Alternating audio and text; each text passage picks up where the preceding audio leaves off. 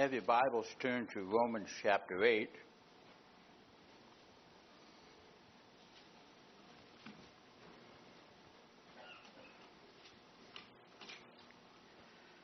Let's pray and then we'll dive into the Word this morning.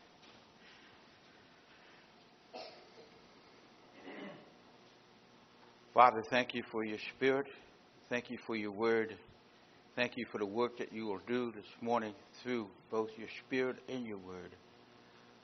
We look forward to giving you the glory and giving you the praise because you're worthy of it all. In Jesus' name, amen.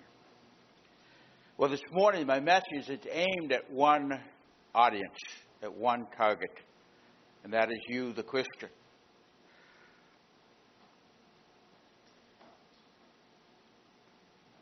The God you serve is the one that can only be solely trusted in anything. He has to be your sole trust. He is the one that you must put all your eggs in one basket. Now, if you're an unbeliever here this morning, I trust by the time that we're finished that you'll realize that if you do not have Christ, and after what you hear this morning, that you will realize that the boat that you're in is full of holes and you won't reach your destination.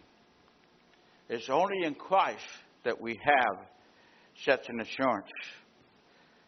Now, our texts are uh, well known verses, and I pray this morning, Christian, that you won't turn it on autopilot. Just because you have heard these verses before. Let God's word minister to you once more. I have three points. First, we have a certain promise. Secondly, we have a certain purpose. And lastly, we have a certain protection. The first, we have a certain promise. Look in Romans 8:28 with me. It says, "And we know that all for those who love God, all things work together for good for those who are called according to his purpose." That's quite the promise, isn't it? That's the promise we like to hang our hat upon when we when we're in trial. But I want to give you a, a context for the promise.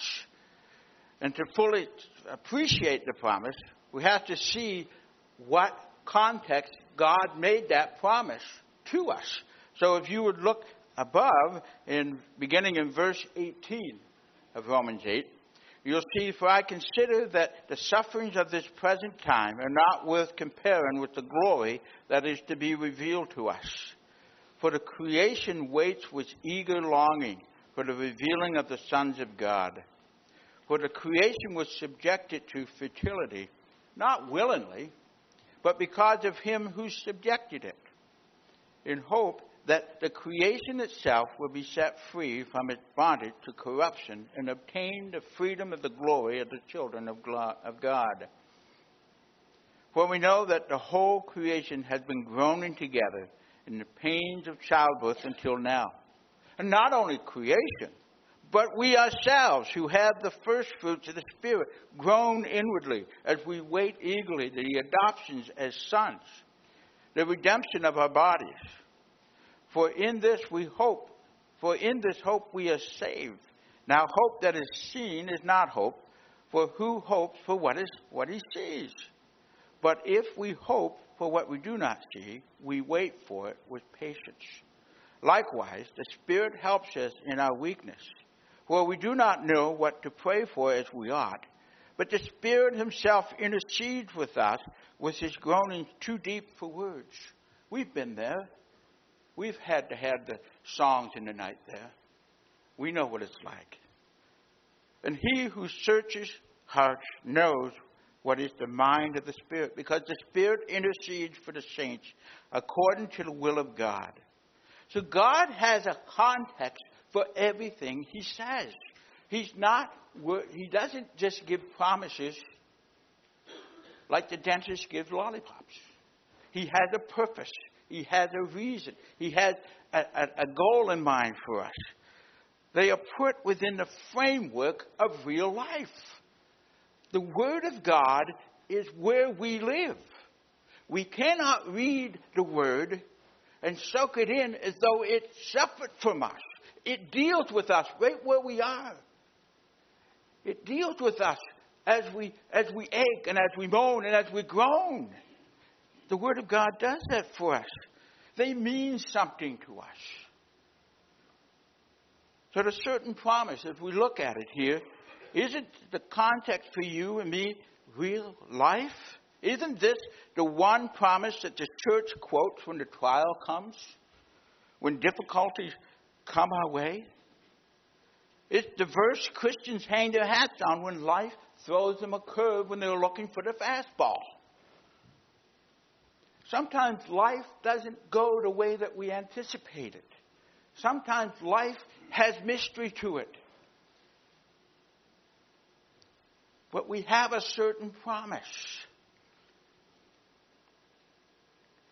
Now, today I'm not going to exegete the verse itself, but rather unfold to us why this verse is true and is worthy of our hope. After all, this is why we quote it, isn't it? And we know that though, for those who love God, all things work together for good for those who are called according to his purpose. Are we not believing that the Lord now, at this very moment, is working on your behalf as a Christian? Aren't you hanging your hat on that? Are you not staking your life that it's true and that you throw all your eggs into that basket? Doesn't this promise look at us for trust. It beckons to us. It calls to us. It says, trust me. Because it's certain. Now I can see your minds whirling with, with this question. What does God mean by the word good?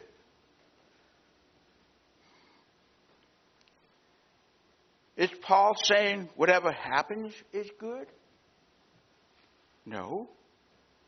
Is he saying that suffering and evil and tragedy are good? No.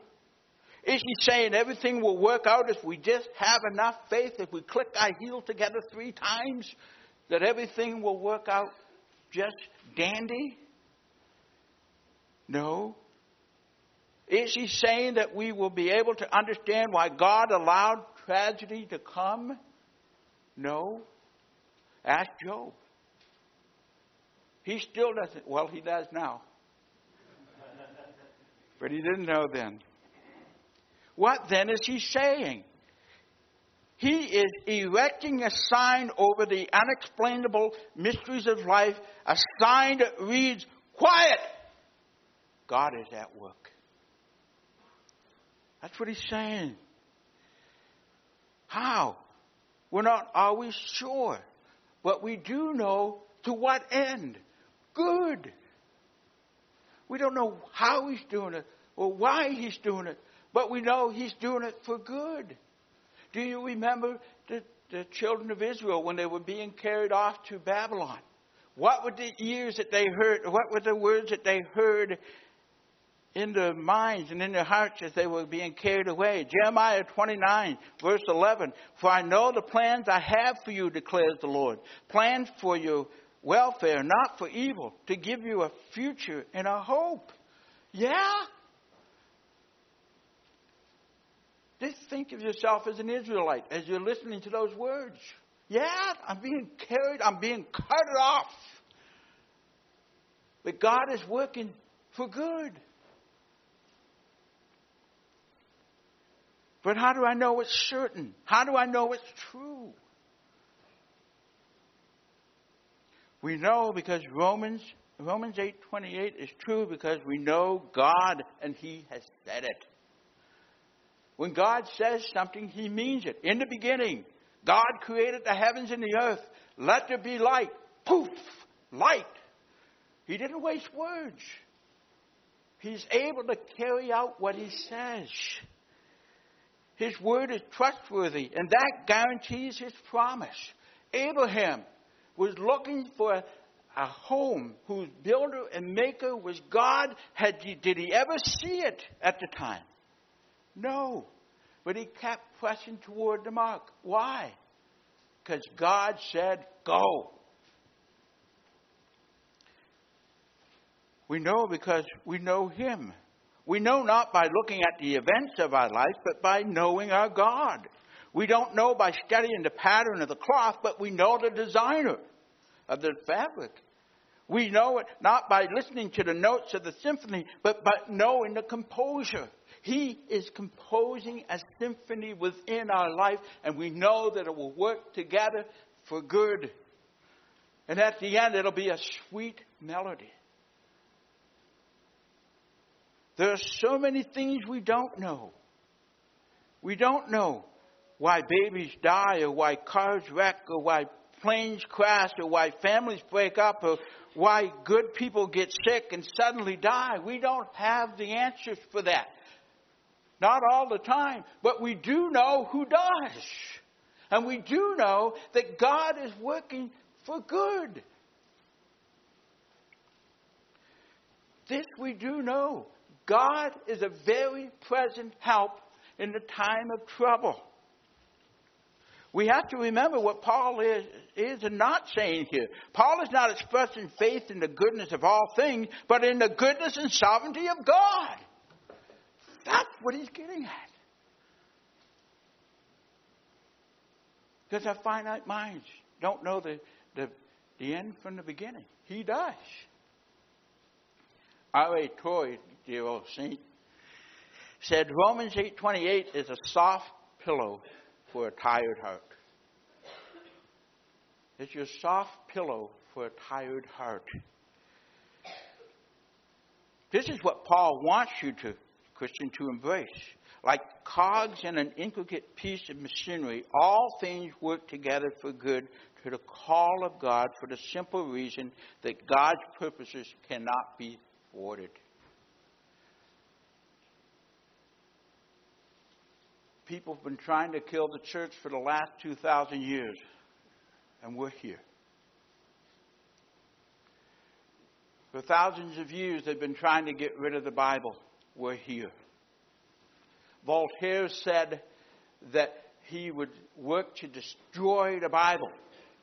And as God can only do it as a strike of irony and humor, 50 years later, after he died, the first Bible was printed in his house. God's will will not be thwarted. Secondly, we have a certain purpose. Look at me, with me in verse 29.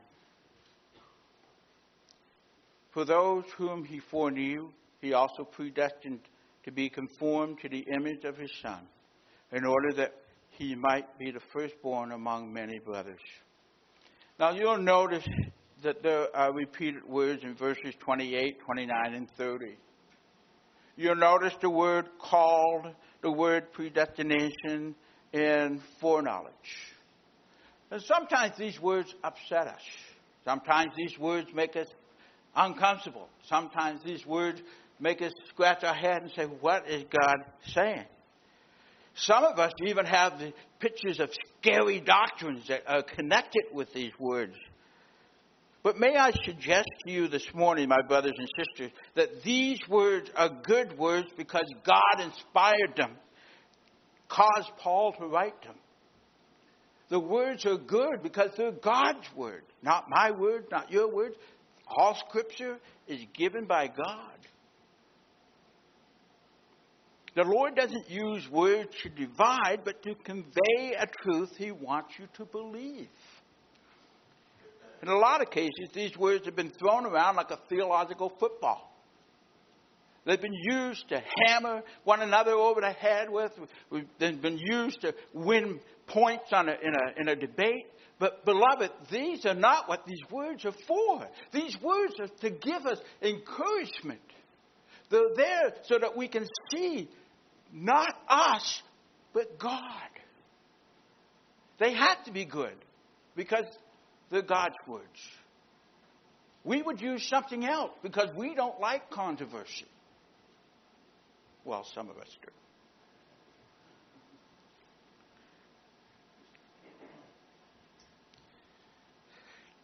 What we need to remember today is God promised the Christians something in the midst of our trials and struggles, a definite purpose. In this case, a divine purpose to be conformed to the image of his Son. You see, God is not a nowhere man sitting in his nowhere land making all his nowhere plans for nobody. God has a definite purpose to be conformed to the image of his Son. Beloved, there's no higher purpose than this. Can you think of one? And if you say winning the lottery, you're wrong. There's no higher purpose. First, God foreknew us. Before the foundation of the world, He took note of us and set His favor upon us and chose us. You only have I known of all the people on the face of the earth. He did not wait to see what we might be like in order to take us. Because if He did that, ladies and gentlemen, I would not be here this morning. He shows us to make us what He would like conform to the image of Christ. Secondly, he, he predestined, meaning he chose us, you, me, to the purpose to be conformed to the image of his Son, so that what? That his Son could be preeminent one with his glory reflected in our lives. He's interested in reflecting his glory through us by conforming us to him. Hallelujah. That's good stuff. Thirdly, what it means to be called. John Piper hit the nail on the head when he said, The call of God is not like he used an illustration of a dog. I'm going to use an illustration of our cat. Our cat's name is Dusty. And Dusty has a mind of his own. Dusty does what Dusty wants to do. Now, I may call, Here, Dusty, Dusty, Dusty. He may come and he may not come. This is not the definition of being called. The word called here is like Jesus before the tomb of Lazarus. Lazarus, come forth! And he came forth. It was a definite done deal. The call of God is like the call of Jesus to the of Lazarus. Come forth. It produces what it commands. It is an effectual call. And that is why Paul can say in Romans 8.30 that all those who are called are justified. The certainty of their justification lies in the fact that the faith by which men are justified is produced by no other than God. There's no better deal than this, folks. I mean, here we are, we're empty, we're corrupt, we're rotten to the core. He comes along and says, Look, I'm going to give you a promise. I'm going to give you a purpose. And oh, by the way, just sit back and receive it. Because we can't help them with it. Certainty is the key here. We must bank on that we are called and our lives have purpose designed by the perfect designer himself. That's the reason why we can know that it is a certain promise. Paul writes in Ephesians chapter 1 if you go there with me, Ephesians chapter 1.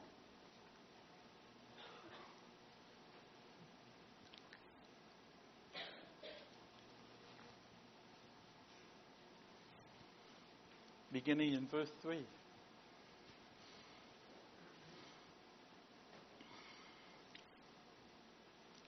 Blessed be the God and Father of our Lord Jesus Christ, who has blessed us in Christ with every spiritual blessing in the heavenly places even as he had chose us in him before the foundation of the world, that we should be holy and blameless before him.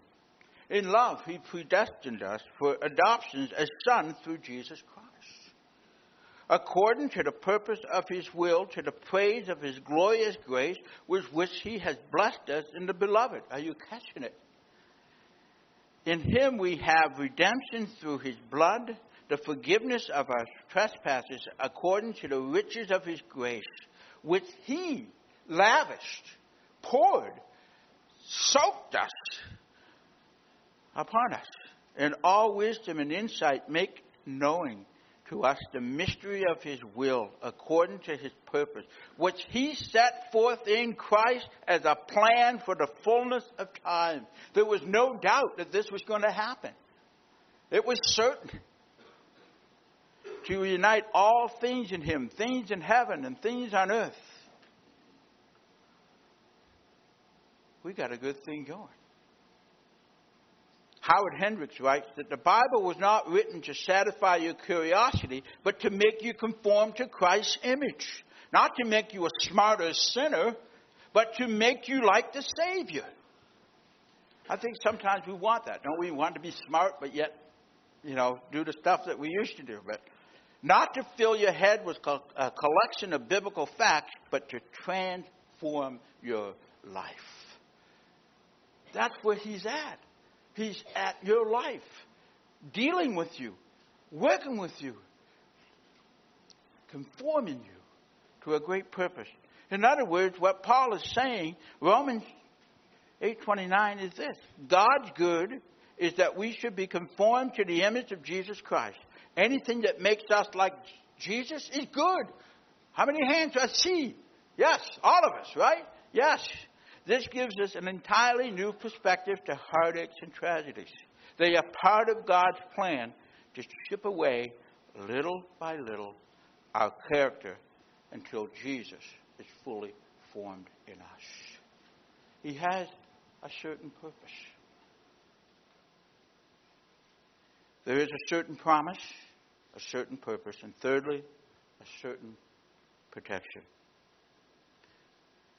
You see with me in Romans 8, beginning in verse 31. What then shall we say to these things? If God is for us, who can be against us?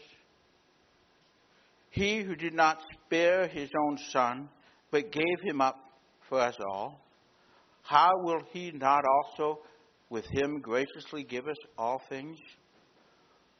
Who shall bring any charge against God's elect? It is God who justifies. Who is to condemn?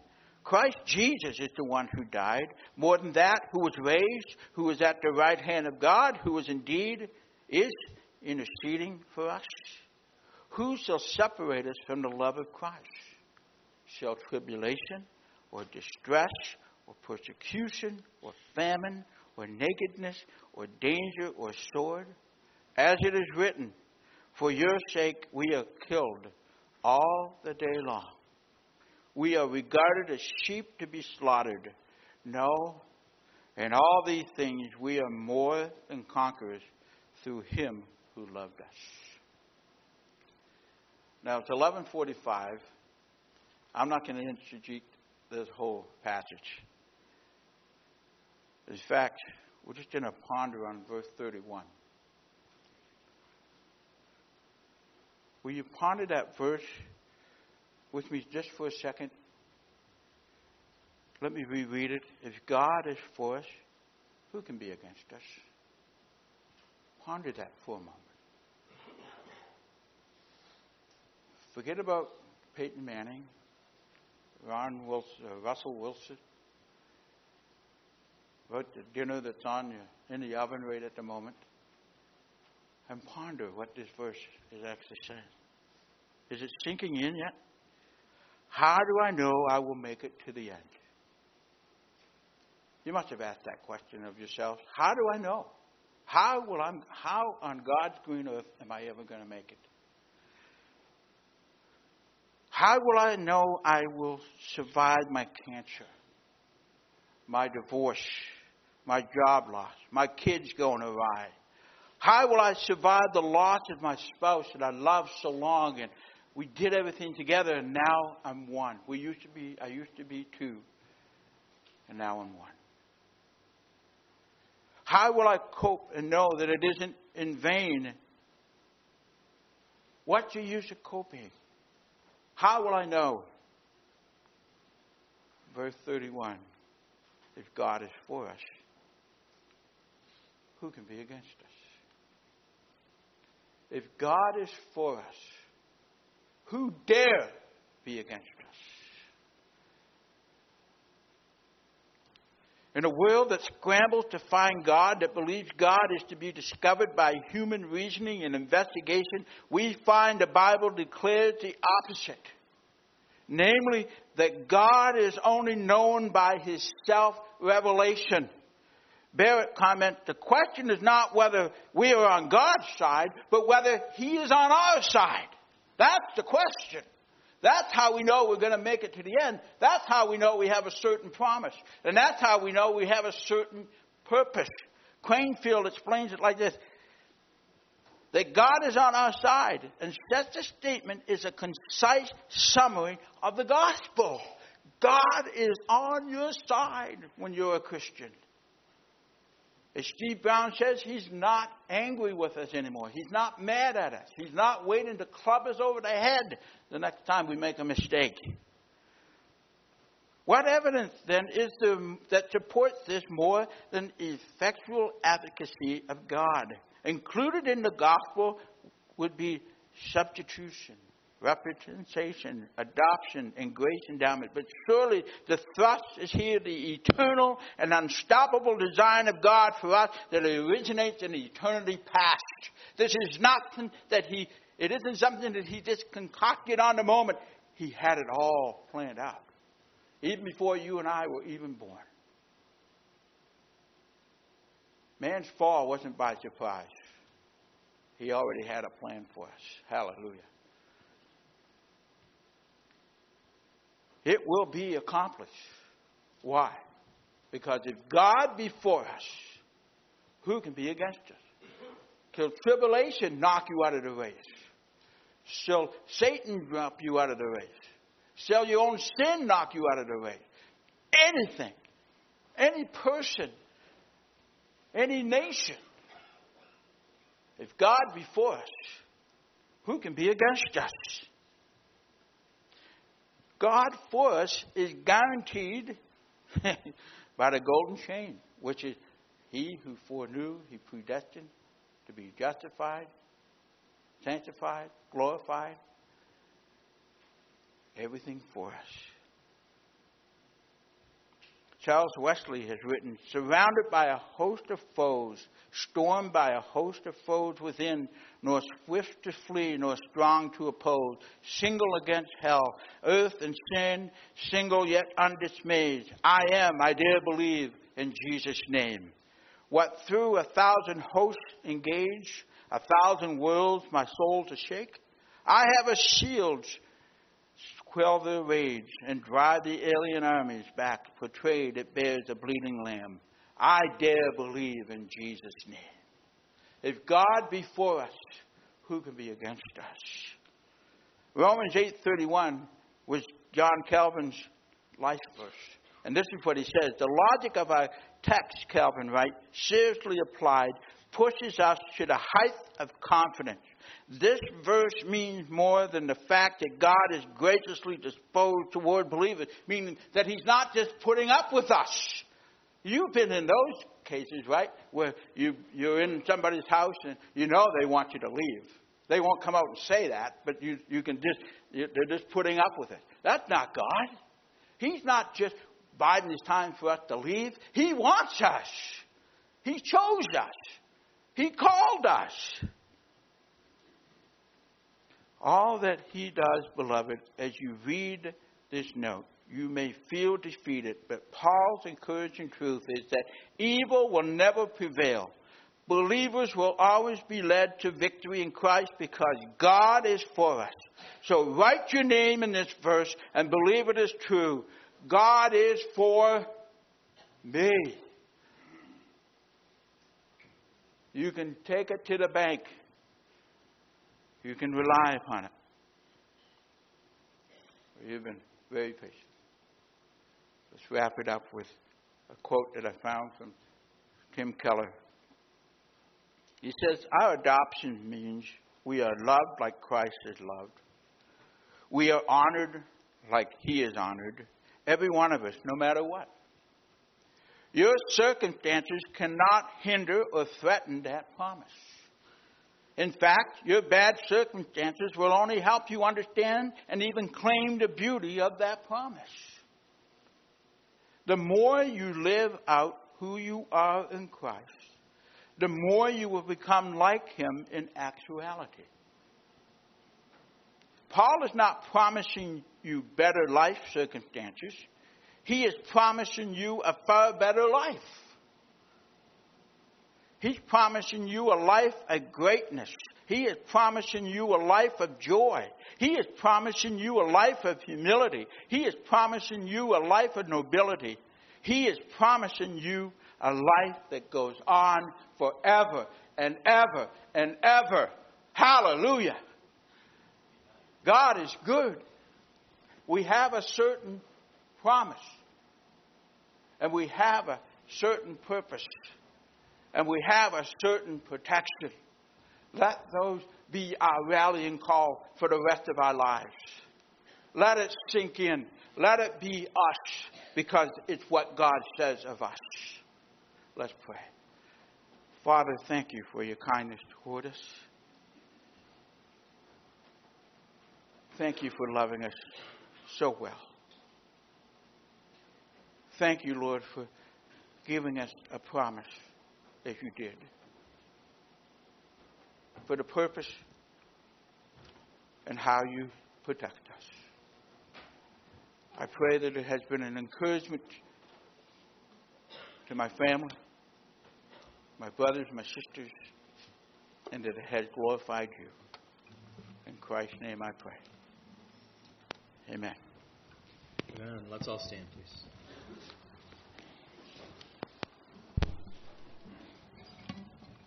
Oh,